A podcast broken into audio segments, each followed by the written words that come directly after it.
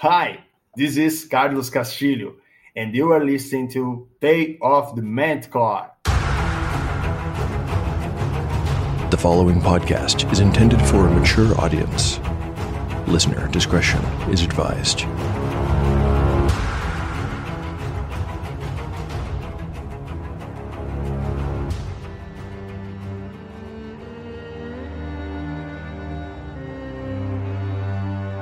Welcome back to Tale of the Manticore, Season 2. Like the creature from which it takes its name, Tale of the Manticore is a mashup, a crossbreeding between two different species of storytelling. Here, you will find the unpredictability of old school RPG paper and dice games with the storycraft of a dark fantasy novel. No character is sacred, and no character will be spared if the dice decide their fate is at hand. According to lore, the tail of a manticore is barbed with cruel iron spikes. There will be much pain in the days ahead.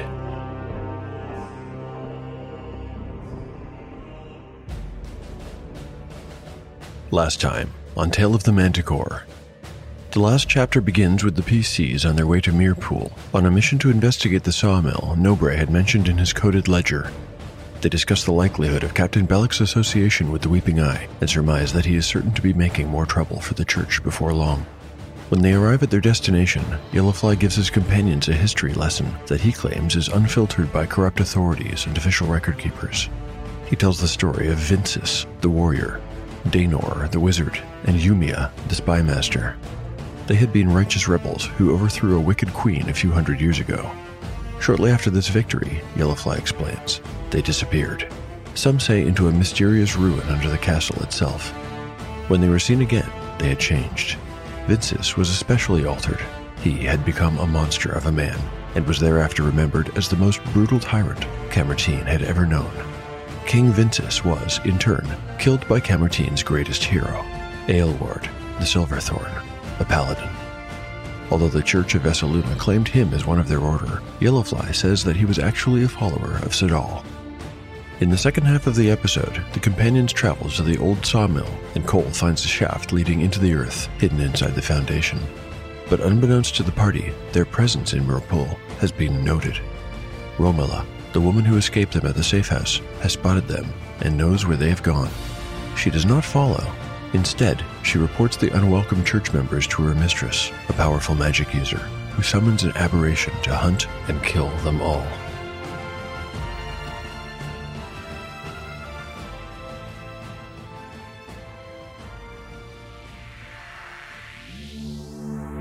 Today is a very exciting day for me because this is the day that Catsbane reaches level 2.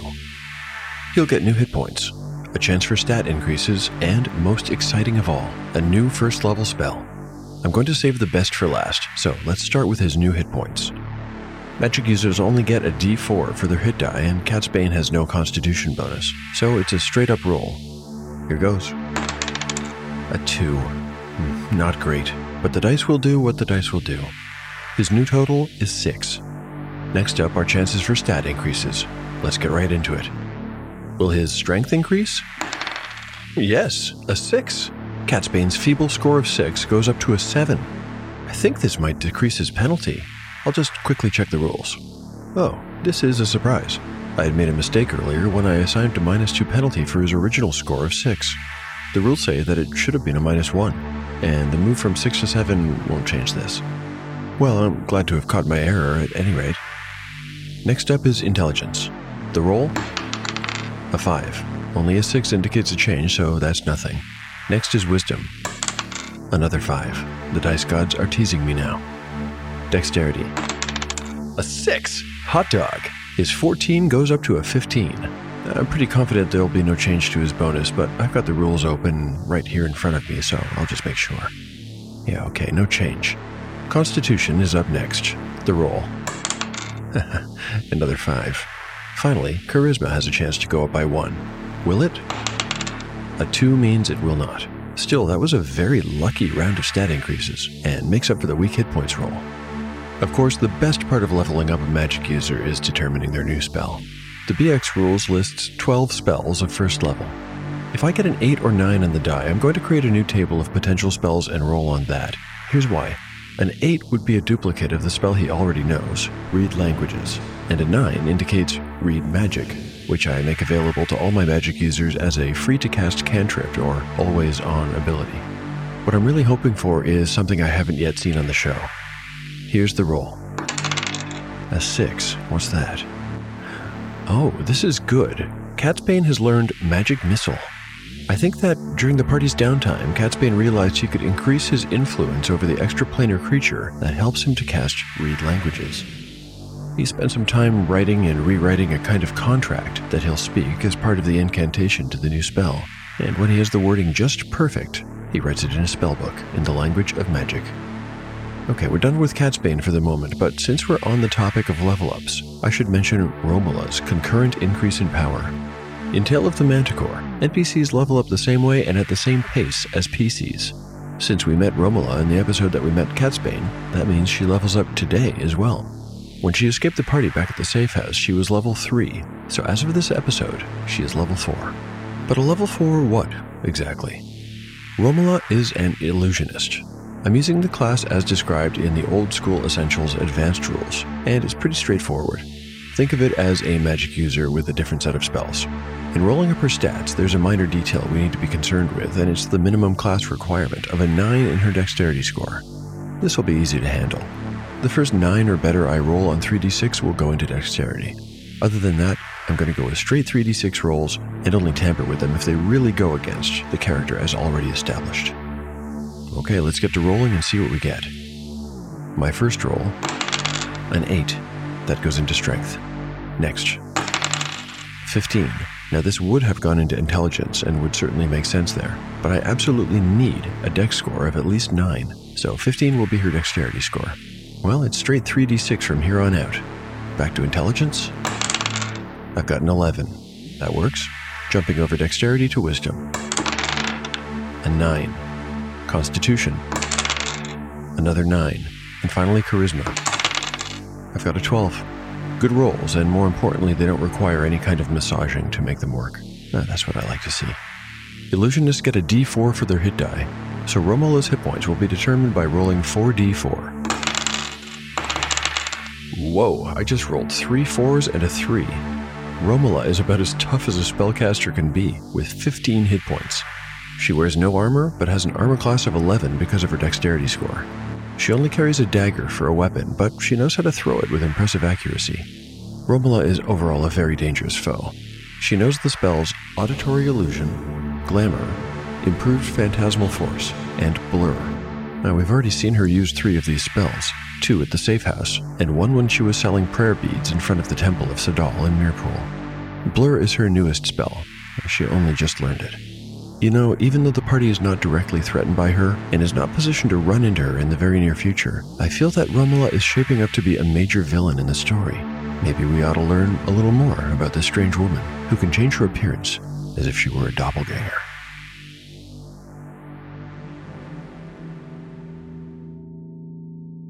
Dramatis Personae Romola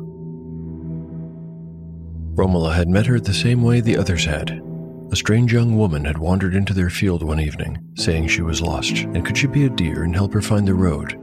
And by the way, what beautiful hair she had. Romola had gone along like a lamb to the slaughter. The first spell had robbed her of speech, the second had made her muscles stiffen, and the third had dispelled the illusory mask that had hidden the stranger's true identity. In reality, she was a withered and hunchbacked crone with green, bulging eyes and wispy hair the color of iron. No one had gone looking for her. There was no rescue attempt whatsoever. Long ago, the men and women of Mirpool had tried and failed to put a stop to the disappearance of their children. It was something that happened once every three or four years. They knew about the crone in the swamp and had formed a group to hunt her down, but she had led them in circles and cursed their lands, causing their precious river to all but dry up, ruining their sawmill. The people of Mirpool had gotten the message. The occasional loss of a child was an unavoidable part of life. During the time of her captivity, Romola quickly learned how to differentiate between the animals that were natural and the ones that had once been children. The latter could be identified by their eyes, as they retained the round pupils from their humanity. The witch kept several cats, two pigs, a bat, three rats, and a raven. In addition to the unnatural eyes, these animals were universally aggressive or sullen. For the first few weeks, Romola had nightmares every night about waking up as a frog, or a snake, or something even worse. But that did not happen. She woke up in her own skin each morning, and the crone would send her on various errands to fetch water or to wash or mend clothing. Then she would talk with her, ask questions about the folk who lived in town. Romola answered as truthfully as she could. She had always had a good memory, and the witch commented on this more than once.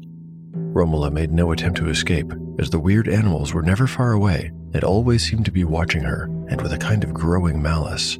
They knew that the crone had selected her for something special. Indeed, she had. Night Mother, as she preferred to be called, started to give Romola more than errands and odd jobs. She started to teach her the secrets of the swamp and how to speak with the beings who were not of this world. Night Mother was sometimes visited by these beings. They were masculine entities, and they only came at night. Sometimes she called them, other times they came unbidden and demanded her attention. Romola did not have her first visit until she was several years into study. She had only just had her first blooding, and Night Mother said it was the sign of readiness. That first visit had been terrifying and exhilarating. She had wanted more, and over the years had gotten it.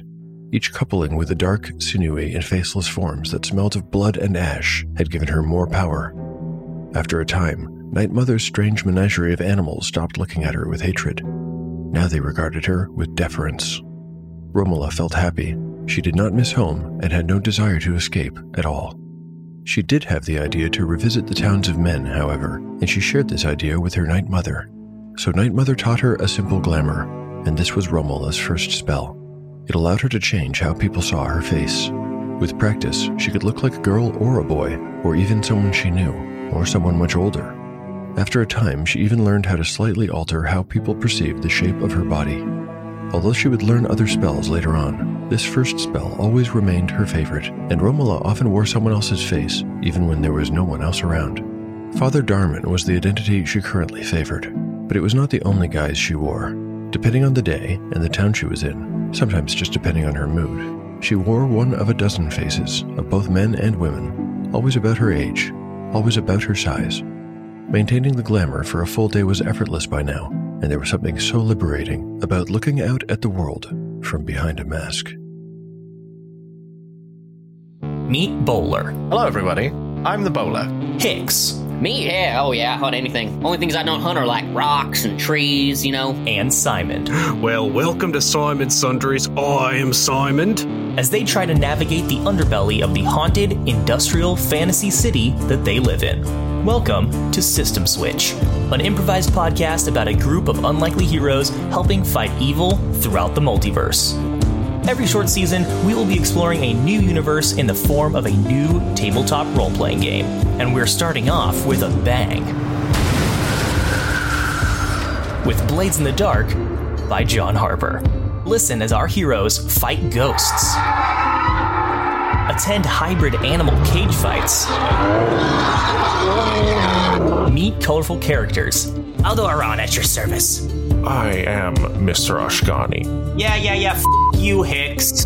And invent strange arcane artifacts. I call it the shock jock. Sends a shock right up through your grundle. With immersive sound effects, ambience, and a full soundtrack, System Switch has a fully produced soundscape and a cast of world class improvisers.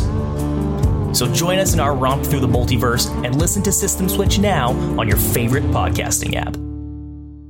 Thank the Light, a podcast about the Wheel of Time show on Amazon. We also talk about the books. I'm Justin, and I've been a fan of the Wheel of Time books since the 90s. I'm Desmond, and I just jumped on board with the show. Together, we make a great combination of the longtime fan and the freshly initiated. Quickly tell them what makes the Wheel of Time so great. 15 books, quickly. Okay. Uh, there's monsters with no eyes. There's trolls that are gross and stinky. There's magic involved. I love these books so much. They were such a part of my childhood. They really shaped who I was as a person, so I don't know what else to say. Magic, pirates. The Wheel of Time podcast is found wherever you listen to great podcasts.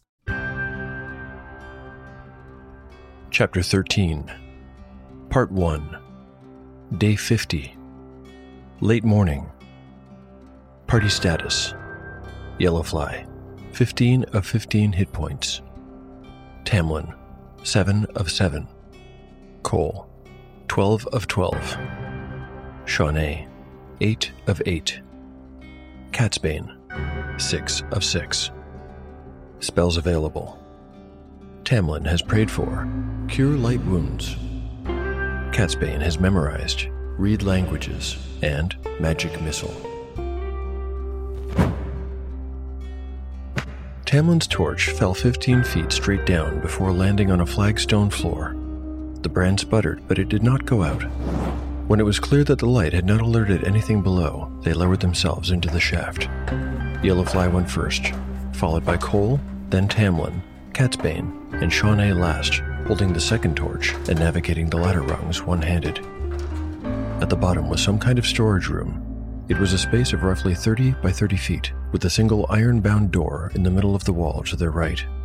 Open and empty crates were stacked against the wall to the left. Two four foot tall barrels with a pair of wooden planks laid across their rims formed a makeshift table. On it were an empty wine bottle and a pair of leather cups. Yellowfly crossed the room and picked up one of the cups, sniffing it. He next picked up the wine bottle. When he tilted it, he noticed that there was still a little bit of liquid at the bottom.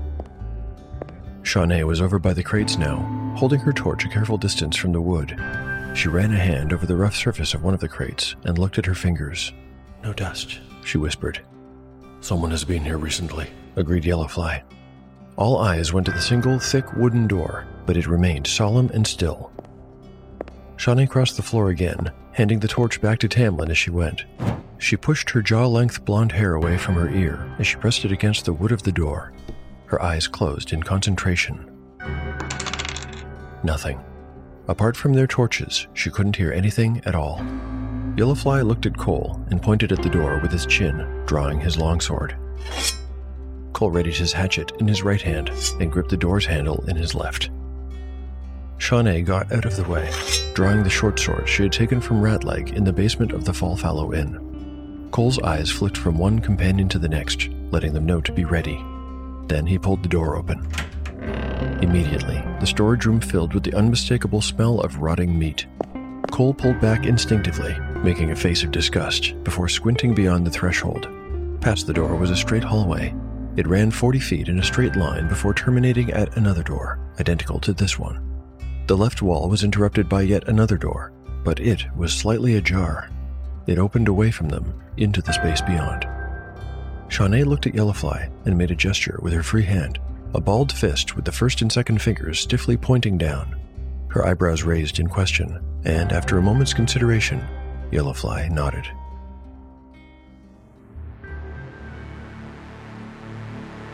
Shawnee has just used Thieves' Cant to ask Yellowfly if she should scout ahead while attempting to move silently. Her chance of success, as we already know all too well, is slim, only 25%, having improved modestly when she reached level 2. Here's the roll 41. That's a failure, though Shawnee does not know that. Cole stepped to the side to allow the rogue to pass. She slipped into the hall and padded carefully to the open door. When she got close, she slowed her movements and crept with a deliberation and speed that Cole found almost painful to watch. He gripped his hand axe more tightly in anticipation and found that his hand was sweaty. Up ahead, Shawnee reached out for the door. She could see now that it was fitted with a lock, whereas the others were not. Of course, that didn't matter. It was already partway open. She put her fingertips against its rough wooden surface and pushed. There is a dangerous creature inside this room, but whether it's waiting in ambush or whether it's caught by surprise is up to the dice. If Shawnee had been successful with her move silently roll, I would have doubled her chance to surprise and halved her chance to be surprised. But because she failed her roll, this check will be rolled normally, without any advantage for either side. The BX rules say that characters and foes will be surprised on a roll of 1 or 2 on a d6. Let's roll for Shawnee first. A 3 on the die. She is not surprised. And one more roll, this time for the creature. Here we go. Oh, a 1 on the die. It is surprised. This will give Shawnee a free round to act. Once she sees what's in here, she could attempt a backstab, but I think I have a better idea. Let's get back to the narrative, and you'll see what I mean.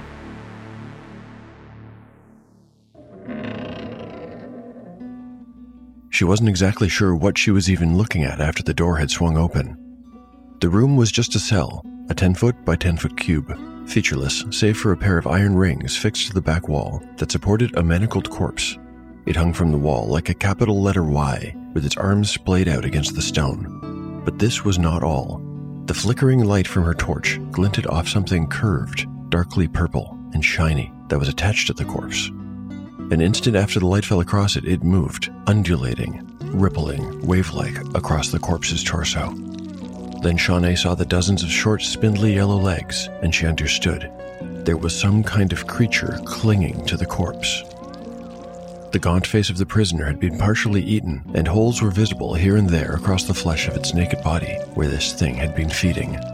Shawnee's lips pulled back in horror when the thing partially detached itself from the corpse and curled back so that it was half suspended in the air and showed its terrible face. It made her think of a centipede and a crayfish all at once mixed together. The insect like head had two multifaceted, almond shaped eyes and eight whip like appendages spilling from where the mouth should have been. They writhed in constant motion like worms, as if they sensed her presence, independent of the creature.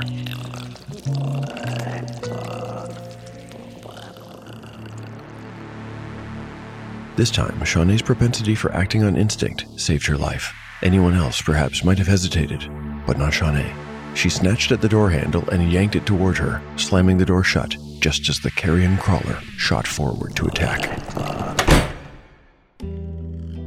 The creature you're describing is known as the carrion crawler. In Zacia, it is called a carcass crawler. They are extremely dangerous. They normally only feed on the dead, but have been known to attack the living, too. Those tentacles you described can paralyze the carrion crawler's prey, and victims are sometimes eaten alive. Catsbane twisted the tip of his short beard between thumb and forefinger as he tried to recall everything he had ever read about the creature. I believe they can grow even bigger than the one you saw, up to eight feet long. They typically make their home in caves or other underground places like this. Shawnee shuddered. Do you think there might be others down here? They were back in the room with the crates and makeshift table. They are solitary beings by nature, but they can coexist with others of their species. The dwarves of the Kazmirioth, uh, those that remain, are said to breed them as a source of food. Shawnee looked like she might be ill. Well, at any rate, uh, your quick thinking might have saved us all, Shawnee. Uh, under no circumstances should we open that door. Tamlin was only half listening. Since she had described the contents of the cell, he had been unable to stop thinking of the poor soul chained to the wall. The notion of what that person must have suffered was almost too much to bear. Tamlin's heart ached, and he was overcome with a feeling of deep pity. They must have spent days on end in total darkness. They must have died alone, chained to a wall, and utterly deprived of hope. The Weeping Eye are true monsters, he said to no one in particular. He had no idea how right he was. Tamlin did know that Shartoon had suffered a similar fate to the man in the cell, having spent 11 years in the king's dungeon. Father Luden had once told him the parable of imprisonment, and he had never forgotten the lesson.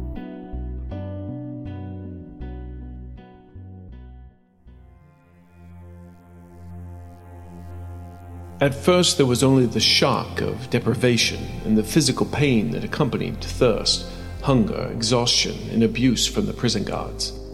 Shartoon was kept at the brink of death by his wardens, who occasionally dragged his stooped and emaciated body from its cell to administer a beating or some other humiliation. Their creativity in these endeavors was impressive in its range and inhumanity.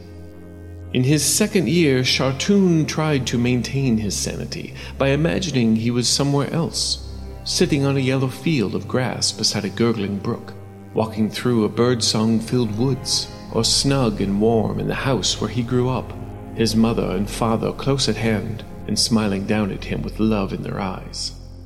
In the third year of his captivity, Shartoon abandoned these reveries and succumbed to anger.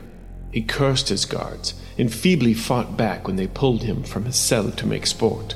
He spat in their faces and beat his fists against the walls of his cell an entire year was lost to blind wrath and the desire for revenge.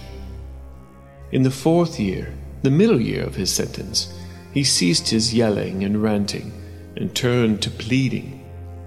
He tried to bargain with the guards. He offered to inform on his friends. He made indecent offers that would have shamed his former self. The guards laughed at him, mocked his efforts, and ultimately left him to endure his misery alone. In the fifth year, Shartoon wished only for his own death, but even this was denied to him. Then, in the sixth year, something inside him changed.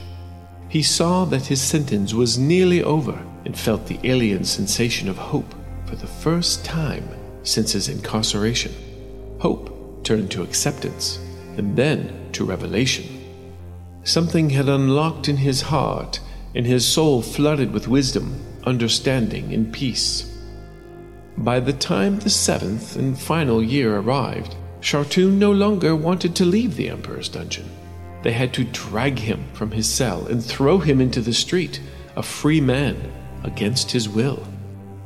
Now, Tamlin, Shartoon learned a very precious lesson while in prison. I'd like you to think over this story, and the next time we meet, you tell me what you think it was.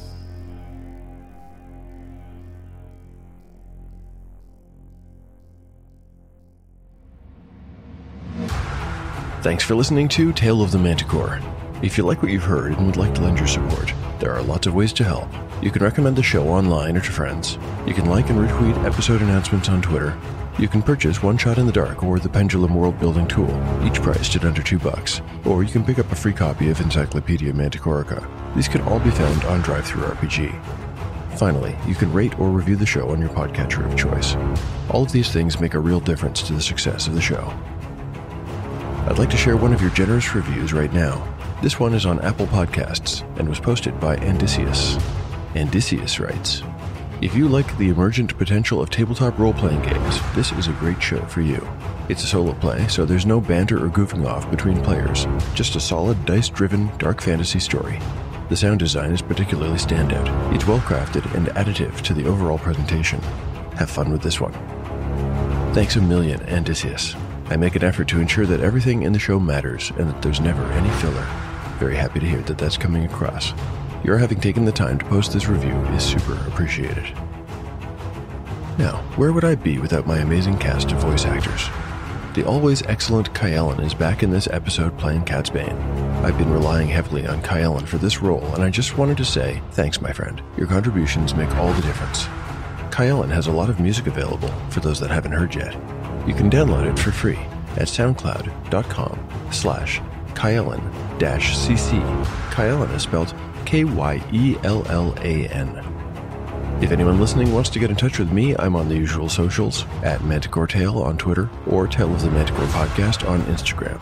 My email is taleofthemanticore at gmail.com. I also keep a blog where I post, well, all kinds of show and RPG related stuff from maps to musings to crafts to show notes. The adventure will continue on the next episode of Tale of the Manticore, the story where chaos rolls.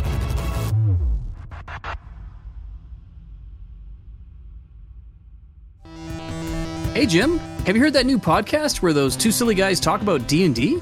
Is that the one where a wizard who is a professional train builder and another wizard who's a caretaker of the legendary Fungin and they talk about all things fantasy and D&D? Yeah, yeah, that's it. I have, Sean. I think it's us. Oh, yeah, right. Okay, yeah, I thought it sounded familiar. Greetings, adventurers. We invite you to listen to our podcast, 13 Sided Die. Our goal is to entertain you with our fun and in-depth discussions about D&D, fantasy, and everything in between. Come sit by the fire. You're safe here. We'll keep watch. We hope you enjoy 13 Sided Die. Available wherever you listen to your podcasts.